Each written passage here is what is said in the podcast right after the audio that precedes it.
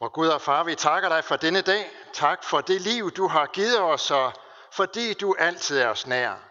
Vi takker dig også for det håb, som du har givet os. Beder dig om, at du også vil give os at høre dine løfter til os i dit ord. Amen. Det er det hellige evangelium, skriver evangelisten Matthæus.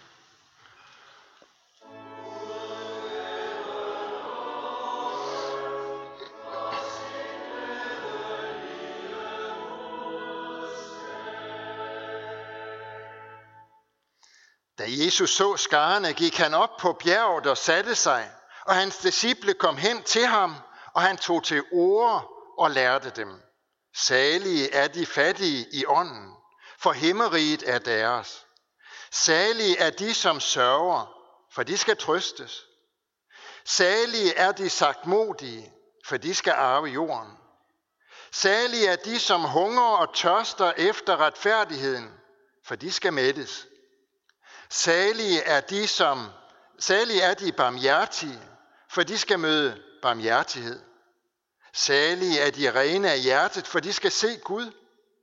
Salige er de, som stifter fred, for de skal kaldes Guds børn. Salige er de, som forfølges på grund af retfærdigheden, for himmeriget er deres. Salige er I, når man på grund af mig håner jer og forfølger jer og lyver jer alt muligt ondt på. Fryd jer og glæd jer, for jeres løn er stor i himlene. Således har man forfulgt profeterne før jer. Amen. Når vi læser i Bibelen, så er der noget, der møder os igen og igen. Det er beretninger om, hvordan Gud møder mennesker i deres smerte. Den ene gang efter den anden er der fortalt om, hvordan Gud møder mennesker, som er i nød. I grunden så kan man sige, det er det hele Bibelen handler om. Evangelierne er fulde af den slags beretninger. Deres situation er forskellig, men egentlig er de ens stillet. Det er mennesker uden håb. Det er mennesker fulde af sorg. Det er mennesker, som på den ene eller den anden måde lider. Der er for eksempel en blind tigger, som ligger ved vejen ind til Jericho.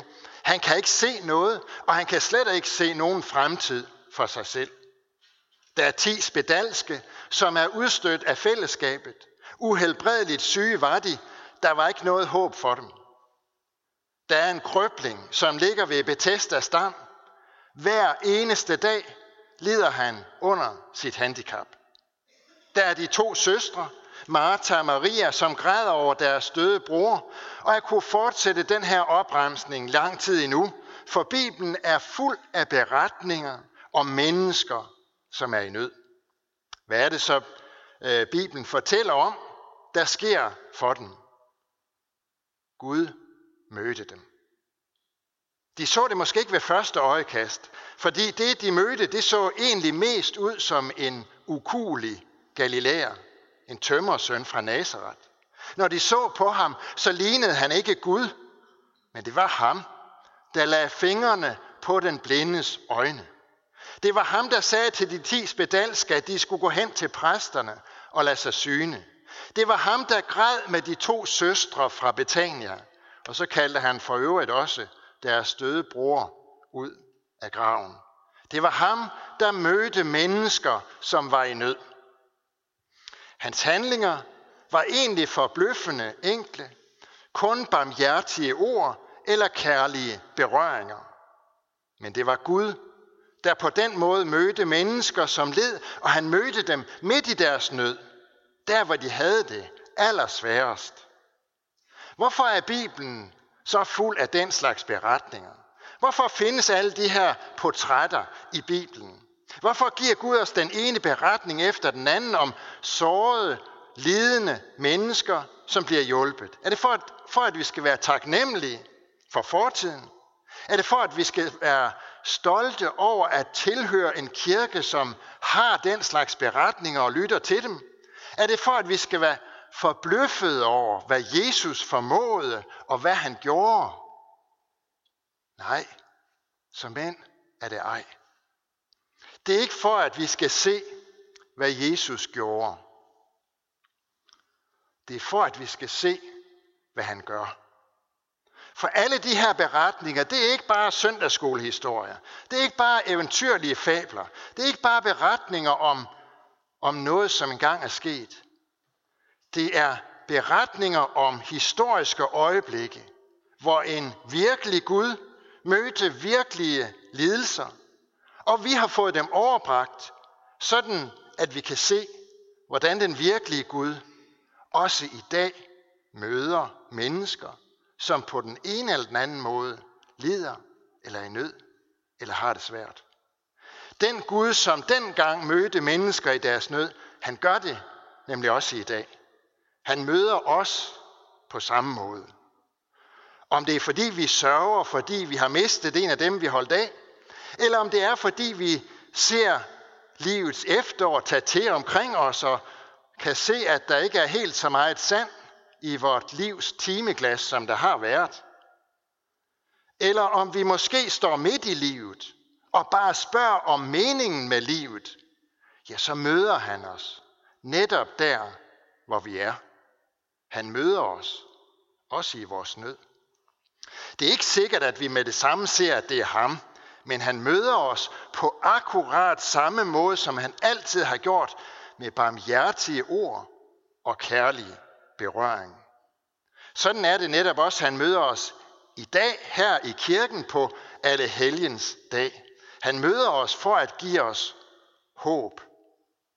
Han gør det ved at rette vort blik fremad mod det håb, som vi engang er blevet døbt til. Da vi blev døbt, der lød der ved dåben en mægtig lovprisning af Gud.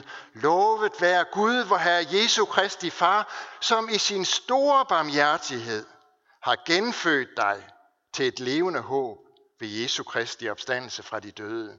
Den dag blev vi sat ind i et håb, et levende håb. Det blev givet til os. Den samme lovprisning skal lyde den dag, der bliver lagt jord på vores kiste. Den dag lyder lovprisningen som en påmindelse om, hvilket fantastisk håb det var, der blev givet os ved dåben. I dag møder Gud os her i kirken ved at rette vort blik fremad mod det håb. Vi har hørt, som Daniel læste for os for lidt siden, om den, den store hvide flok, der står der foran Guds trone. Hvem er de? Dem, som står der og priser Gud for hans frelse. Ja, vi fik svaret for lidt siden, da jeg læste fra evangeliet. Det er de salige, gør Jesus klart for os. Salighed, det er, det er et andet ord for at være lykkelig. Hjertens lykkelig, siger Martin Luther. Vi bruger næsten kun ordet om den lykke, som findes på den anden side døden. Den lykke, som er forbundet med at være der, hvor der aldrig skal tages afsked eller siges farvel. Men i grunden er det helt forkert. Fordi Jesus har jo aldrig mødt mennesker i deres nød ved at sige til dem, at en gang så bliver det godt. Så bliver du lykkelig. Men den situation, du står i lige nu, den kan jeg ikke gøre noget ved. Vi har ikke en eneste af den slags beretninger i Bibelen, hvor det er sådan, Jesus møder mennesker. Altid møder han dem der, hvor de er, og tog sig af deres nød og deres liv. Derfor siger han heller ikke, salige bliver de fattige i ånden, og salige bliver de, som hungrer og tørster efter retfærdighed. Sådan siger han ikke. Når han siger, salige er de fattige i ånden. Salige er de, som sørger. Han taler i nutid. Det er nutiden, han, han taler om. For salighed har ikke noget at gøre med livet. Ikke kun noget at gøre med livet på den anden side døden. Salighed har noget at gøre med at høre sammen med og leve med ham, som altid er klar til at møde os i vores nød. Hvordan gør man det? Hvordan lever man med ham, sådan at det bliver til salighed? Det er sådan set det, Jesus forklarer os ved at tale om de salige. Salige er de fattige i ånden, siger han, for himmeriget er deres. De fattige i ånden, det er, det er dem, som er fattige i sig selv. Det er dem, som som ikke har sådan en hel masse fortjenestemedaljer, som de kan bryste sig af over for Gud. De rige i ånden, dem siger Jesus ikke noget om. For de mener, at de kan selv. De finder ting, de finder egenskaber hos sig selv, som de mener gør dem fortjent til himmeriget. Derfor har de ikke brug for Guds frelse. De kan selv, mener de. Men de fattige i ånden, det er dem, som ved med sig selv, at når de ser på deres eget liv, så er der intet, som gør den fortjent til himmeriget. Derfor må de tage imod Guds frelse. Den, som han har bragt til veje ved at sende sin søn til jorden og lade ham dø på et kors for syndere. De har intet andet at klynge sig til end Guds løfte om, at der ved tro på ham er frelse for syndere, og derfor er de salige. Salige er de, som sørger, siger Jesus også, for de skal trøstes. Det gælder, hvad enten det er sorgen over dem selv og deres eget liv og deres fejltrin her i livet, eller om det er sorgen over en kær afdød, der nu er borte. Jesus møder dem i deres nød, giver dem håb, fordi de sætter deres håb til ham, er de salige. Salige er de sagt modige, altså dem, som kun har lidt mod, sagte mod, for de skal arve jorden, hedder det videre. I sig selv har de ikke meget mod, eller overskud til livet og evigheden. Derfor må de holde sig til ham, som giver dem mod, både her i livet og på den anden side. Prøv at lægge mærke til, hvordan det, som Jesus nævner, også når han taler om dem, som hunger og tørster efter retfærdighed, og dem, som er barmhjertige, og, dem, og de rene af hjertet, og dem, som stifter fred. Prøv at lægge mærke til, hvordan det hele tiden er noget, som både har at gøre med livet, der leves her på jorden, og, og så det liv, som stilles os i udsigt på den anden side dødens grænse. Det er som om, det er som om Jesus han ophæver den grænse. Og det er lige netop det, han gør. Fordi salighed ikke blot har noget at gøre med livet på den anden side døden. Det har at gøre med at leve med Jesus og tro på hans frelse nu. Det mener mig om en, om en gammel russisk legende, den handler om to munke, som engang sad og læste sammen i en gammel bog, hvor visdommen og sandheden stod beskrevet. De læste i bogen, at ved verdens ende skal der være et sted, hvor himmel og jord mødes, og hvor man derfor kan finde den store lykke. De to munke besluttede at søge efter det sted, og ikke vende om, før de havde fundet det. Så vandrede de to så afsted gennem verden, og gennemgik utallige farer. De led alle de afsavn, som en vandring gennem hele verden fordrer, alle de fristelser, som kan lede et menneske bort fra målet, afviste de. Der skal være en dør på det sted, havde de læst i bogen. Man skulle bare banke på, så var man hos Gud. Til sidst fandt de også, hvad de søgte. De bankede på døren, og med et bævende hjerte så de, at døren også gik op. Men da de så trådte ind og så sig omkring, var deres overraskelse stor, for hver af dem befandt sig i sin egen klostercelle.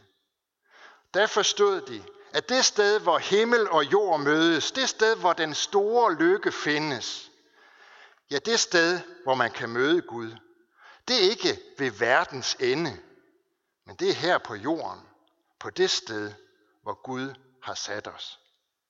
Og det er nøjagtigt det samme, Jesus gør os opmærksom på, når han understreger, at salig, det er ikke blot noget, man bliver engang. Det er noget, som man kan være allerede nu, når man lever livet med ham. Derfor har vi alle beretningerne i Bibelen om, hvordan han mødte mennesker i nød. Vi har fået dem, for at de skal hjælpe os, ikke til at se tilbage på med forbløffelse, men for at de skal hjælpe os til at se frem med tro. For den Gud, der talte, han taler stadig. Den Gud, som mødte mennesker i nød, han gør det stadigvæk. Den Gud, som tilgiver, tilgav, han tilgiver også i dag. For den Gud, der kom, han kommer også til os nu. Han kommer ind i vores verden. Han kommer for at gøre det, som vi ikke kan. Han kommer for at skænke os sin frelse og gøre os salige nu og i al evighed, når vi engang skal se ham med vores egne øjne og, og stå i hans herlighed. Ham, som her mødte os i sit ord, og gennem det ord gav os trøst og mod og håb. Amen. Og Gud og Far, vi kommer til dig med vores sorg og vort savn. For det, som gør ondt i os, at vi er skilt fra dem, vi elsker. Du ved, hvad vi havde af godt og svært sammen. Og du ved, hvordan vi stadig sørger og savner. Og at vort liv aldrig bliver helt det samme, som før døden skilte os fra hinanden. Men vi takker dig for alt det gode, vi fik gennem dem, som ikke mere er iblandt os. Uden dem havde vort liv ikke været så rigt. Og er der noget i forhold til dem, der stadig nager som en torn i sindet, så hjælp os til at lægge det fra os, overgive det til dig, at det må være skjult i din kærlighed og miste sin magt over os. Giv os velsignelse til at lyse for andre, som de lyste for os. Så også vores kære en dag må kunne takke dig for, at vi har levet. Vi takker dig for livet, og vi beder dig, at du vil lære os at værne om det, fra de ufødte børn til de gamle og døende. Vær nær hos dem, der har mistet en af deres kære, og som sørger. Vær du nær med din fred og styrk dem i savnet. Vi takker dig hver især for alt, hvad du har givet os gennem de mennesker, som vi har mistet. Tak for alle dem, som er gået forud for os. Tak for alle, som med deres liv og i deres død har været vidne om dig, som lys og salt og som nu lever i herligheden sammen med dig. Vi takker dig, fordi vi lever i et land, hvor dit ord frit kan forkyndes, og vi beder dig, lad os ikke sløves af medgang, og giv os kraft fra det høje, så også vi fortsat kan være lys og salt i verden. Vi beder også om, at du vil være nær hos alle, som er ensomme, være med de syge, de som er i fængsel, de som ikke har noget sted at være. Lær os at kende vort ansvar for dem, der på forskellige måder lider nød. Alle disse bønder overgiver vi til dig, Herre, og så takker vi dig, fordi vi ved, at du allerede har hørt vores bøn. Amen.